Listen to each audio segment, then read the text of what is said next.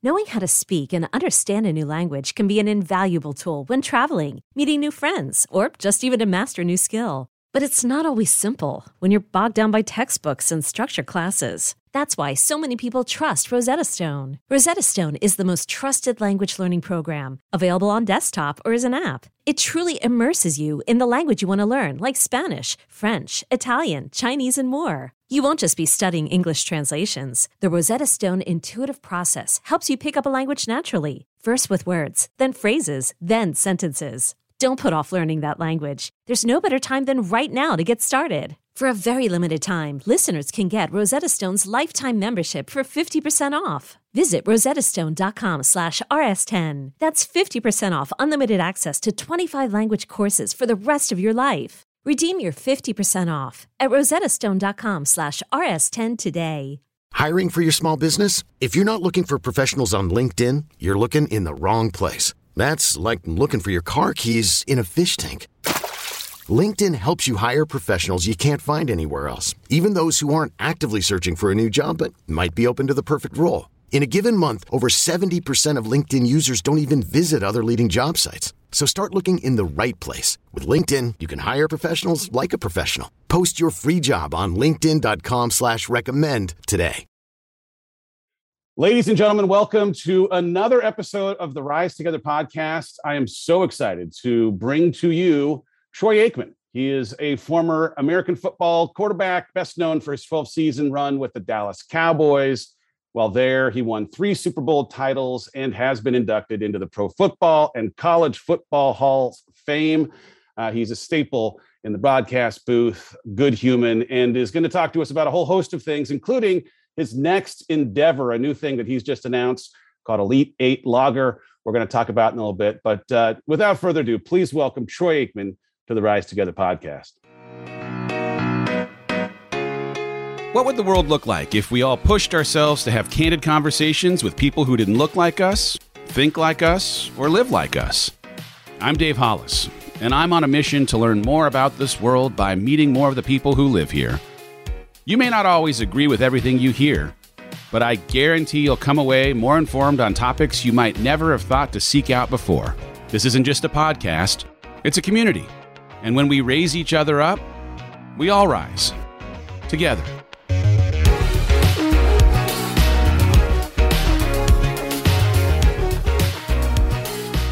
Oh, thank you for having me. I really appreciate it. Good to be on. Of course. So I've just given the very, very tops of the trees, cliff note version of who you are. But if uh, you were introducing yourself to uh, someone at a cocktail party, uh, how, how, do you how do you uh, describe who it is to be or how it is to be Troy Aikman?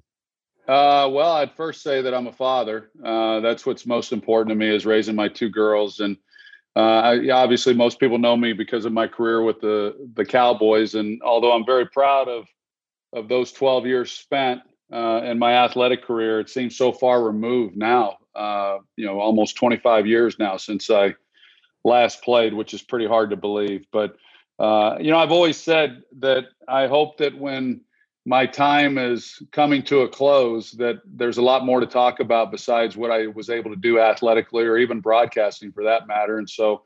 Uh, I work on a lot of different things, like you mentioned. I'm I'm involved with uh, this new beer venture, which I'm really excited about. But most important to me is my relationships with family and friends and uh, and being a good father and hopefully a good role model for my two girls. Nah love that. I i i can't help but wonder 25 years also seems impossible that it could have been that long amount of time since you were on a field with a ball in hand but uh, identity is a thing that we talked about a lot on this show. I've myself gone through plenty of big changes in life. I'm curious in a world where we can at times get stuck almost thinking that we are a certain person or that we uh, you know will only ever be, be known as a certain thing. Can you just explain a little of how, what that transition was like for you where for the majority of your life you'd had a ball in your hand you're on the field and then one day your career ends and now you've got to figure out who you are now that you're no longer who you've been? It's a good point and i think that a lot of athletes really struggle with that with that transition. Uh, I, I will say that i was i was ready when I got out of the game of football. It was really more my decision to retire when I did. I had opportunities to go on and play elsewhere, but I just felt like it was time. But I'll also admit that I really didn't know what I was going to do when I retired. I just trusted that something would present itself and provide an opportunity for me, and I'd get excited about it. And I broadcasted some games. I will say this that I was still playing. It was 1998, and I ended up going over to Europe to broadcast some games for Fox, and never dreamt that that I would have an interest at any time in my life of broadcasting. But I went over because a friend of mine wanted to go, and he was going to be my play-by-play. Brad Sham, who's the voice of the Dallas Cowboys, and and really enjoyed it. Just had an amazing time, and Fox liked what they heard. And at that time, they said, "Hey, whenever you decide to retire from football, if you want to broadcast, we got a job for you." And so it was the first time that I gave any consideration to maybe going down that path. And then two years later, I was retiring, and Fox did offer me a job. And so I thought, well, you know, I'll do it for a year or two and see what I want to do in the meantime, and this will keep me keep me busy. And and then now I'm in my my 21st year, so I was really fortunate that I was able to get into something, uh, and not right away. It took some time, but eventually I was very content with this job and and have really enjoyed it. It's provided me a good living, and most important importantly, because of my personal circumstances, it provided me the time to be home during the week with my girls. Uh, I was a single dad raising them, and uh, and so it's been it's been amazing. And so for me, that transition, which is unusual, uh, was somewhat seamless. And then along with that, I've still been able to dive into different things. I've had the the the time to kind of explore some other things that might be of interest. I was in the car business for a while and I enjoyed that. I've been in a lot of different investments, but uh, yeah, so I was I was lucky, quite honestly, uh, and it seems to be a theme throughout my life that I've been very fortunate. But I know a lot of teammates uh, haven't made that transition as well, nor have they been as as healthy as I've been in retirement. Uh, you know, I mean, I feel good. I don't have any aches or pains or artificial limbs or anything like that. Um, so that's been really nice as well. Yeah, what's interesting in just the the revelation of hey, come on to Europe, we're going to do this broadcast. It was you exploring something that you had not yet in the realm of curiosity and seeing right. how that curiosity may lead to something else. I'm going to imagine that when you were in your playing career time that focus was primarily on football in the aftermath you now have this opportunity to put your toe in a bunch of different pools and see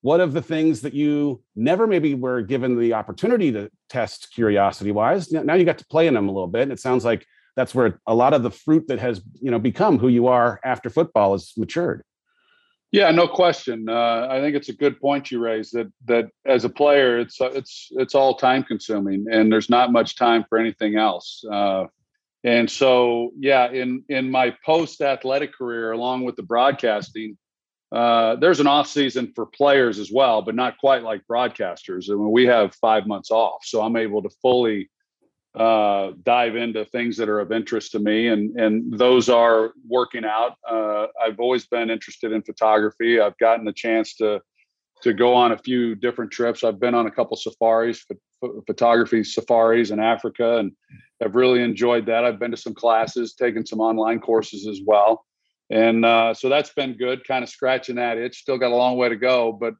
but I've always enjoyed photography. And another thing that I'd like to pursue, I've talked about it long enough, is I'd love to go to culinary school sometime uh, and and learn to cook. I can grill like most men. I can put a steak on a on a barbecue pit, but that's uh, that's about where it ends. So I'd like to I'd like to learn a little bit a little bit more there, but hopefully uh, hopefully I'll pursue that at some time as well.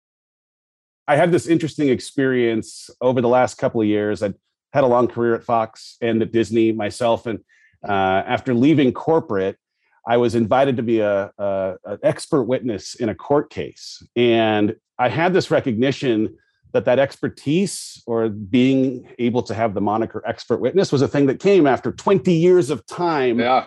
got me there and i'm very new in working in the space that i am now as an author or podcaster and you know it's just it's a different world and I'm yeah. pretty hard on myself at times. And I have to remember, oh, you know, I've only put in a couple of years. Mastery is a thing that develops over sure. decades. And so whether it's photography or culinary school or whatever it is, the fact that you've become someone who has mastery in something shows yeah. you, gives you proof that you can develop mastery in something else as long as you can be patient enough to allow it to mature.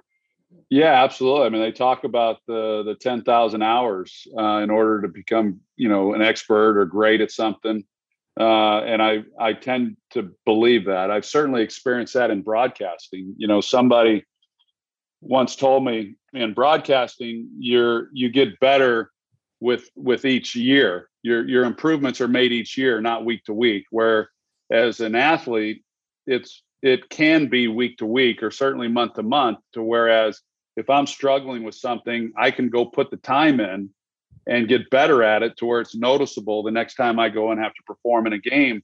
And with broadcasting, you don't get those reps during the week. Your only reps are, are live reps uh, each week. And so the improvement isn't as recognizable as what it is when you go from year to year. And, you know, now in my 21st year, I think back to my early days in 2001 uh, when it began, and I just am so grateful that there's there was no social media at the time. You know, I mean, I know there was a lot of people going, "Man, this guy's terrible," but they they didn't have a platform to express it, so I never saw it, and uh, that was that was probably good. But I'll tell you, Dave, I've also learned to follow your, your point that you know I do a lot of meditating. I began eight years ago, and and it's a practice that has changed my life, quite honestly, and and uh, and I've learned that because I'm somewhat of a perfectionist as well, and I'm pretty tough on myself and expect myself to excel in in th- most everything that I attempt, and it's unrealistic. And I think through meditation, it's given me a little bit more grace and uh, and and not be so hard and critical of myself and that inner voice isn't as prominent as it once was and that's really been helpful yeah so you mentioned meditation self-care and just fitness generally is obviously a big part of who you are and how you are uh, can you just walk a little bit through kind of what your approach has been to your whether it's daily routine or your practices generally? I've tended to focus on a holistic it's not just physical but emotional relational spiritual you know thinking about all of the different parts of fitness. But what is it for you? How, how have you approached it and how do you stay with it uh, to make sure that you're showing up as your best? Yeah i've uh, i've always been an athlete. I've always worked out uh, it's just been a part of my life as much as brushing my teeth each morning and evening and and so uh, that part of it has been very easy and i've always viewed i had always viewed health as more of the the physical side of things and lifting weights and then doing the cardio and and that's where it pretty much ended and and as i've gotten older and even more so here in the last five years and probably specifically since covid began is when I seemed to take a little bit of a deeper dive but uh, I began meditating about eight years ago. Uh, I, I, went through a period where I was where I was not uh, sticking to the practice as regularly as what I would have liked, and then rededicated myself about three years ago. But I've learned through meditation, the wellness side mentally, and then spiritually to go along with the physical part of it. And I also then took a real interest. I've always eaten pretty well. Uh, I never, at least since I was about 29 years old, I got I got relatively disciplined with my diet but in the last uh, couple of years, probably three years, I've gotten even more strict. And strict, I don't like to use the word, but I just become really aware of what I'm consuming, when I'm consuming it, uh, staying hydrated. Sleep has become extremely important in my life to where I will I refuse to set an alarm unless I just absolutely have to. And I'm I go to bed fairly early. I'm in bed usually. I'm not asleep, but I'm in bed usually by about 8:30. And uh, I always give myself the proper amount of time to get eight hours of sleep, but I just sleep until I'm ready to get up. Yeah. And uh, unless I just have to do it. But so there's a lot of things that I've realized are really, really important. So with that, when people say if you don't feel good, it's hard to be good, it's hard to do good. I never really quite understood that, but I do now. And I totally buy into that. So I've never felt better. And because I feel better, it's it's affected everything I do during the course of a day. I just have a much brighter outlook on everything. I feel I feel great, feel uh, positive, optimistic, all of those things. And so the whole health and wellness concept has has gone full circle for me to where I still am lifting. I'm still doing the physical part of things, but I pay just as much attention to to what I'm doing to my body uh, with things that I'm eating, and then also making sure uh, the mental part of it is being approached in the right way. Also, it, I'm I'm sure that there are observations you have uh, 20 plus years now in broadcasting of how things have changed in good ways and maybe not in great ways with the league or with uh, the way that men in sport masculinity generally shows up. Is there is there anything that you see that you say, man? I didn't have the benefit of that when I was playing, but it looks like there's maybe a little bit of a softening around expressing your emotion or or being okay with self-care or thinking about health in a more holistic way or is there still work to go uh, there's probably still more work to go uh, like there is across society but i do think I, I think that athletics and maybe specifically football because football is regarded, you know, your your manhood's called into question uh, as far as it's a brutal sport. It's a tough, physical, violent game, and uh, in order to survive in the football world, I, I think you you have to be tough. It's celebrated. Uh, it's celebrated by your teammates. It's celebrated by coaches. But I do think that as in our society, we've become more and more aware of mental health I, I think that that has uh, opened up doors in in the football world too, where where players are, can openly talk about some of the things that they're dealing with, which is great. I mean that that that people that are suffering from from mental health issues, whatever it might be, uh, anxiety or otherwise, that they're able to express that and not be laughed at. Yeah. Uh, I don't know that there was a time so I think so I think football, even though they're a little slower to come around, I, I do think it parallels what what we've seen in in the country, and uh, and that's been really good. Two things stand out when I think about your career, both playing career and broadcasting career. You've been a one person, one company uh, show, as it were, a, a little bit of a an anomaly, I would say, to some of the free agency that exists in you know the football space, but ultimately the way that people tend to jump from job to job, company to company. Loyalty is obviously an important trait, but also, eh, you know, it's not necessarily something that people, from my perspective, have seemed to honor or put as large a value on in every aspect. And I'm wondering if you have a perspective on it, given that you played with one team, broadcast with one network, or if it's, um, I, I don't, I'm, I'm just, I'm curious about loyalty.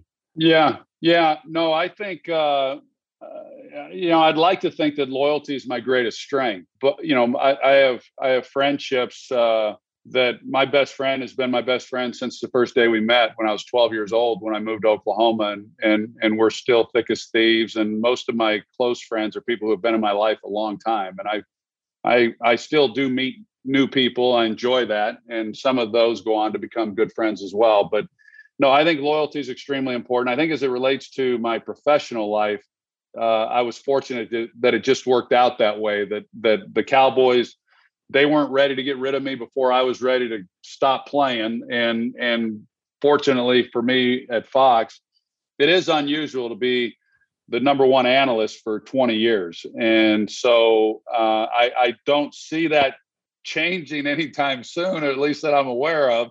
So I plan on being uh, the analyst for a, a little while longer, but I also know that sometimes flavors change, and and if they were to go a different direction, then I might be working for another employer. But I've been blessed. I really enjoy the people I work with and work for, and I think that's been probably one of the the the takeaways for me in my life is I've I've had some great coaches and I've had some great employers, and I've tended to have great respect for those people uh, who who I've played for and who I've worked for and that's uh, that's important to me. It's important to me to feel good about the people who write my checks and feel good about the people that I work with and uh, and the companies that I work for. And so uh, that's that's that seems to be a reoccurring theme that's made things easier for me as well to be able to stay in one place. Yeah, no, you work at a good spot. One of my first jobs, I was working at Fox in the publicity department uh, under George Greenberg and a handful of others. And uh, there's good people. I wrote a story in my last yeah. book of uh,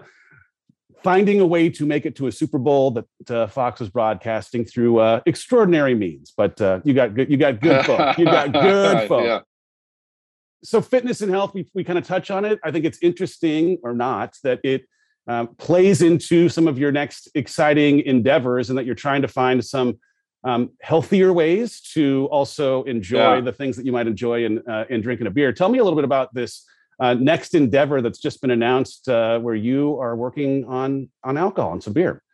Yeah, uh, I've always liked beer. I'm a I'm a beer drinker, and I've always been a light beer drinker because I've always been concerned about the calories, and and I just like the taste of light beer better anyway. But I never imagined, Dave, that I'd be making my own beer. But uh, through a mutual friend, I came in contact with my now partners, and one of whom uh, has had a career in the beer business, and we got to talking about whether or not it was something that I'd be interested in in diving into. And as we talked it out, I thought, well, I'd be interested if we can make a beer that, at least in my mind, is better than what's available, and we could do it a little bit differently. And so that's what kind of started our our course, and we were able to do that. It's been two years in the process.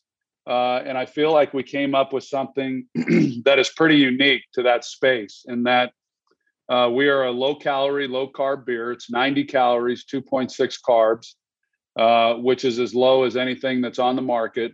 But where we differentiate ourselves from from everyone else is that we have no adjuncts and no fillers. There's no corn, uh, there's no rice, there's no syrup, there's no added sugars. It is a all malt organic grain beer that tastes terrific. And so I'm really excited about it. I'm I, I just laid out kind of my health and wellness and how important that is to me. And people, some would say, well, that's a contradiction then that that now you're pushing a beer. And even though, yeah, it may be a better brand of beer, a better for you beer, but it's still not what you would call healthy. Uh, whereas what I say to that is I do feel that that there needs to be balance in life. And I do feel that there are moments throughout the course of uh, whether it's a week, a month, a year, whatever, where there are special moments that that should be celebrated. And for me, when I celebrate those moments or I celebrate those friendships, it, it's typically with a beer in hand. And so I wanted one that complemented my life and didn't take away from all the hard work that I put in during the week. Uh, and I think this does that better than any beer that's available right now on the market. Right on. I love that there's a differentiating factor. Obviously, you're going into an established industry.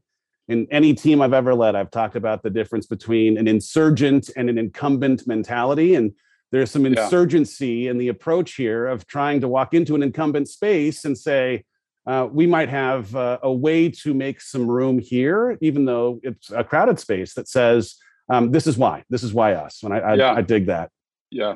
Well, I will say that that that there's over 8,000 breweries in America, and and probably the most competitive segment of the beer business is the one that we dove into, the the light beer space. So uh, we're not naive, and I'm not naive. We know we're taking on the big boys, and some who have been on the market for a long time, two, three, four decades. So uh, we go in eyes wide open. But I always look back and say, you know, if if I was concerned about uh, failure or not being successful, I, I, I, never would have been the quarterback of the Cowboys. So uh, I think we have something that that will appeal to people like me that uh, that that that consider themselves athletes, are concerned about what they consume, and are mindful of that. Uh, and I think this fits a need. No, that's great. Uh, there's a, a chorus of people who tend to tell me their worry of pursuing their dreams is that it's just too late in life. That like they could have if they'd have started earlier, or they wish that they weren't so far behind others. The comparison game certainly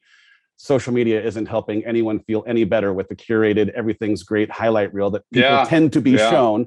Um, but you're obviously right, uh, second half o adult life, finding yourself, yeah. working into some new spaces, trying some new things. What would you tell the person who's working off of uh, a limiting belief that maybe uh, it's too late or they're they're past their prime if they're still feeling that kind of pull that tug from intuition begging them to sit up and take notice yeah i uh, I, I, I experienced that I, have lived that uh, and i've learned from it uh, when i retired from the cowboys i was 34 years old and i had always wanted to go to business school one of my regrets when i transferred from the university of oklahoma to go to ucla was that ucla didn't have a business school I didn't know that at the time. I'm not sure it would have changed my decision to go there, but I just assumed every college had a business school. So when I was transferring right before I enrolled in school, they said, "What do you want to major in?" I said, "I want to major in in management information systems, which is what I was majoring in at Oklahoma." And they said, "Oh, well, we don't have a business school." And so I didn't end up majoring in business. Uh, I was in my third year of college. I had to major in sociology. So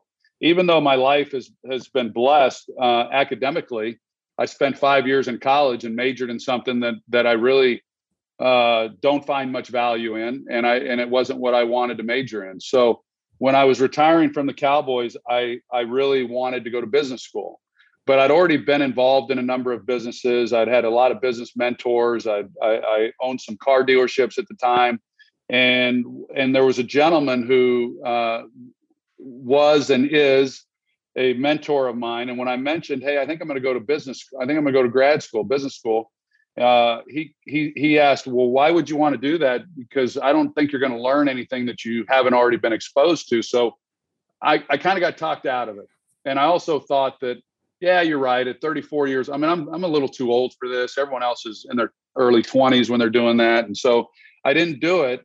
And then when I was 45, I thought, why didn't uh, 34? That was young. Yeah. I mean, that was young. I should have done that. I would have been out of that already. I would I would know the things that I that I wanted to learn and and so I've always kept that in mind. And so even now, I'm 55 years old. That I know that when I'm 65, I'm going to look back and say, "Wow, 55. I mean, I could have done anything. I could go to law school right now if I want. I go to business school still. You know, I would just encourage people that if there's a passion or something that they are interested in, to do it. Uh, th- there's there's no better time than now, and no matter how old you are, uh, if you don't do it, you're going to look back and wish you had. Uh, because if it's that passionate, if you're that passionate about it, it's obviously something uh, that you would love to get involved with and and learn more about, be better at, and and your life would be more enriched. Yeah, it'll be interesting to see. End of your life, yes, of course, Cowboys and football is going to be a thing that people talk about, but your legacy's still being written, and you've got obviously yeah. plenty of time left to have the eulogy, the video that plays at your funeral, whatever it ends up being, to be filled with things that haven't even happened yet. I get excited about that kind of stuff, even if it is hard to have to consider the promise of death. Uh, yeah, guess what? We got uh, agency over deciding how we want that video to actually be built and, and, and, made. You mentioned mentors. I'm curious if uh, there was a single or a couple of big pieces of advice that were meaningful to you in your journey, whether it was in or out of the uh, arena. What's what's the best piece of advice that you've ever had from somebody that you had a mentor? Well, I, I will tell you, I I, uh, I was in the car business, and then I got out of the car business, and then after I retired from the Cowboys, I decided to dive back in because my first go around had had had been a, a pretty enjoyable experience, and so I bought this dealership. It was a dealership that had been struggling and uh, had longtime employees that had been there, salesmen, and and uh, I was just trying to establish a culture, and I wanted the salesmen to wear uh, long dress shirts and ties. I thought that was important. Uh, and they were coming in wearing just about whatever they wanted to, and there was no real uniform. And I didn't think we looked very professional. And so I talked to this gentleman who who is a mentor of mine, and and uh, Carl Westcott here in Dallas, Texas, a Horatio Alger Award winner, and some people may recognize the name, but I asked Carl, I said, you know, I told him what I was going through. And I said, I just trying to figure out the best way to approach it. I don't want to have a lot of rules and so I just don't know. Uh, there's a lot of turnover and a lot of change already with me coming in. And he told me, he says, you know, sometimes you don't have to say anything. He said, sometimes people just follow the leader. And I thought it was interesting. So th- I, I then started every time I went into the dealership, I had a shirt and tie on. And sometimes it wasn't easy to do because I'd be coming from a workout and I but I'd rush home and shower and change real quick and make sure I threw on a shirt and tie. And I will tell you, Dave, that it took all of about four or five days of doing that. And I never said a word, never said what the dress code was. But from then on, the following week, uh, everybody was in shirt and ties, and nobody uh, said anything about it. And I thought, wow, what a what a great piece of advice that he gave me, and and and to be able to watch that play out and prove itself was was really pretty remarkable. So I, have always remembered that. Uh, and I still am putting it to practice to this day, especially now with the beer business kicking off and kind of the culture that we want to present. Follow the leader, a thing that will always, always be a, a truism that you can stand by. I had a book come out in October and I eh, was writing it in the midst of COVID. Uh, but one of the first lines that I wrote was this idea uh, in the rush to return to normal, let's use this time to consider which parts of normal are worth rushing back to. I'm mm-hmm. curious in your experience of this last crazy couple of years, as you've done any kind of inventorying of what normal was as new normal now comes to be. Is there anything that you're not allowing to come from pre-COVID, posts, you know, or whenever we get through whatever we're going through? Are there things that were important then that just don't hold up when you put it to that litmus of is it still important now?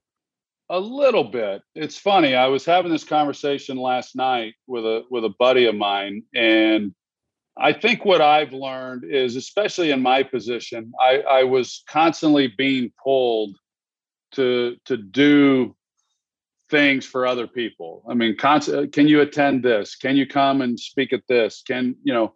And and they're all great causes and great events. And I just I think what I've learned from it is I've learned to be able to have boundaries because a lot of those things were taken away. And I've realized that my time is, I, have always known my time is valuable. And I've also always known, you know, you mentioned death, that's going to happen to all of us. I've always been mindful that my time here is limited.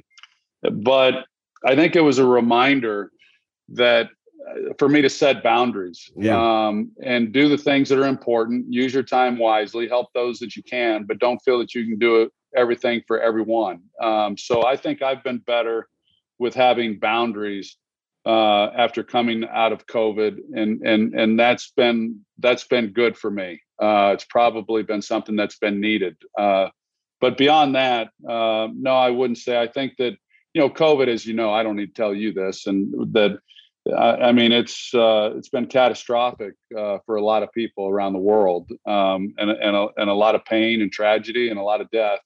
And then there's other parts of it. I always feel that there is a silver lining somewhere, and there's things that can be taken from really tragic situations that can maybe make us all better. And I think that hopefully that that's what comes out of this. That we take a harsh, a harder look on the things that are important, maybe relationships, being with people, interacting, you know, the things that got taken away from us that, you know, there's a lot of value in those things. And so we value the things that matter and maybe uh, rid ourselves of the things that don't so much. Yeah, I, great book. Uh, a former guest of the show, author Greg McKeown, has this book called Essentialism. If you're looking for a, an easy, quick, but really important read of how you differentiate between, as he describes it, the vital few and the trivial many, uh, it's a it's a great resource. All right, yeah. last last question for you. I want to respect your time. Appreciate you so much being here. Every week we end our show by asking a similar question, and that is if you could leave listeners today with a single idea, a takeaway, something that you'd hope for them to contemplate that might afford them something in growth or peace. What is the single thing that you would leave our listeners with today? Oh man, um, you know, I think the the one that first popped in, into my mind was was just be kind. It seems like it's a simple thing, but it's a hard thing. I think uh, for some people. But I think along the lines of what we what we discussed, Dave. I, I think that you know we all have one chance at this thing that we call life, and whatever it is that moves you, or whatever it is that's important to you, and to just pursue it and be the best that you can be. And I you know not to not to plug the beer again but but the the beer is designed our target is the people who we call the early risers and the people who wake up each day with a passion and want to be their best and or be the best at whatever that is. And that's not to make everything a competition uh, but those are the people who i've always been drawn to uh, and have admired. And so what i would leave people is is to be an early riser, be someone who gets excited about life, who wakes up, who has a passion for being a better person, being a better husband, being a better father, uh, being a better whatever. Uh, eat healthier. You know, make today the day that you uh, take the first step towards better health or read that book you, that you've been putting off for so long. I mean, I just think that um, we tend to we tend to spend more time now more than ever on our phones. And at the end of the day, we look back and we say, man, what did we really accomplish? And I would just, and maybe for some, you know, that's, that's their passion, you know, and that's what moves them. But uh, I think that we all have a lot to give and do. And I would just encourage people to go do that. Yeah. I've talked about the answer to the question, how do I feel about myself when I'm by myself, is answered in the most positive and affirming kind of way when I've lived in integrity being the person I need to be today to become the person I believe I'm meant to be when I'm out of alignment or in you know dissonance between who I could have shown up as because of wasting my time on my phone or not being kind. Um, that's yeah. when I have, you know, the, that's when I don't feel great when I'm by myself. So I love that yeah. piece of advice. So good. If yeah. uh, if people are interested in diving deeper into your world, want to get some more information about the beer and anything else, where do you send people uh, either social handles or websites, anything like yeah. that? Well, the website is 8beer.com. That's written out, 8beer.com. Our social media handle is at drink 8 beer. At drink 8 beer is Instagram and uh, and Twitter. And I believe I'm not a TikTok guy, but I understand that we are. So it's on TikTok. It's uh, at drink 8 beer as well. So excellent. There you have it. Well, Troy, you are uh, even better uh, an interviewer than I could have been excited to hope for, and I was very excited and hopeful for this interview. So, oh, well, thank you. Hey, thank you for your time. I appreciate you, the work that you do. Good luck with everything, including this new endeavor for eight, and uh, I appreciate you for being here. Thank you so much. Dave, thank you so much. Thank you for having me. All right, ladies and gentlemen, if you enjoyed this episode, and how could you have not? I encourage you grab your phone, take a picture of this episode, share it with people in your social community, tag myself, tag Troy. And between now and next week, I hope that you will endure it with kindness, that you will uh, show up in integrity with the person that you can be, so that you might become the person you were meant to become. We will see you next week on the Rise Together podcast. Rise Together is hosted by me, Dave Hollis. This show is edited by Andrew Weller with production support by Sterling Coates. Cameron Berkman is our executive producer. Rise Together is a product of the Hollis Company.